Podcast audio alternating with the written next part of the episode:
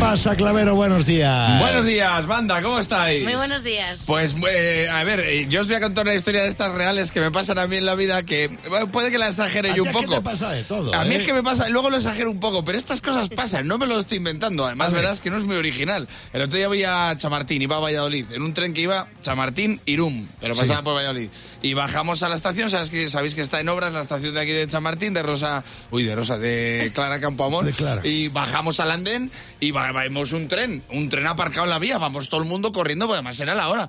Y entonces hay un señor muy amable, un trabajador de Renfe muy amable, que gritaba, ¡para la izquierda! ¡Para la izquierda! ¡Fuera! ¡Para la izquierda!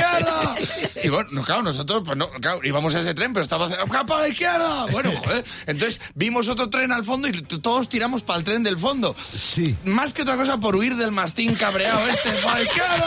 Claro, Íbamos todos con las maletas ahí corriendo a un tren que estaría a 300 metros. Yo es que me muy mal, 400, medio kilómetro. Mm, Yo tuve que parar tres veces a beber agua. Yo te lo digo. O sea, había señores que estaban infartados. eh, bueno, a Rajoy se le subió un gemelo. O sea, iba Rajoy, Rajoy, bueno, se le subió un bíceps, porque ya sabes que andaba con los brazos movidos. Y bueno, cuando llegamos al vagón, nos dieron la compostelana, muy bien todo, ahí nos sentamos, tío, una sudada a todo el mundo, y yo ya desde fuera, ¡para la izquierda! ¡Para la izquierda! Digo, ahí sigue el tío, nos ha seguido. ¡Para la izquierda! Y entonces yo ya me siento en el asiento, todo el mundo sudando, y sube un vasco, tío, un señor vasco gordito con un bigotazo de chapela, todo sonrosado de la sudada que tenía, con un bastón, y solo decía, me cago en sos, me cago en sos, me cago, estaba ahí infartado, y el otro, para la izquierda, y entonces el tío este se cabrea y sale para afuera y se oye que dice, vete a la mierda tú y la izquierda. ¿Pero quién eres, Julianguita? ¡Vete a la mierda, hombre! ¡Que venimos medio muertos, no nos has hecho ni una mano! ¡Ay, va la hostia, hombre! ¿Por qué no habéis puesto el tren en Irún y así vamos andando y no gastáis? Estamos en Burgos, hombre, a la mierda, tú y la izquierda. Claro, pues en el vagón, reventados a reír, iba con la mujer y uno que se supone que era el hijo. Y va el hijo y le dice, Aita, Aita, que ayúdame con la maleta, que no cabe en el maletero. Bueno, era un poco de Pontevedra también. ¿eh?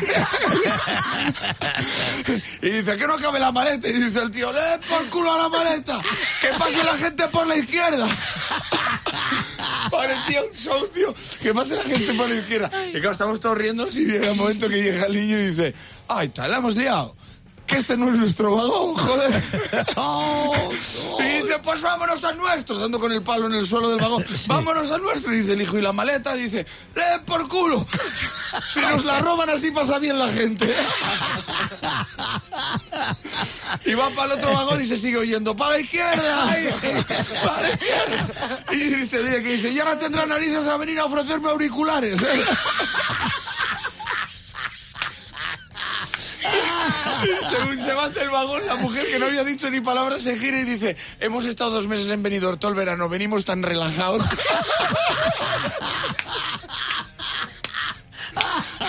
Y final del sketch, macho, vaya, vaya, va comiendo ya. Claro que hubo uno en el vagón que dijo, claro, por eso, por eso traen tanta maleta.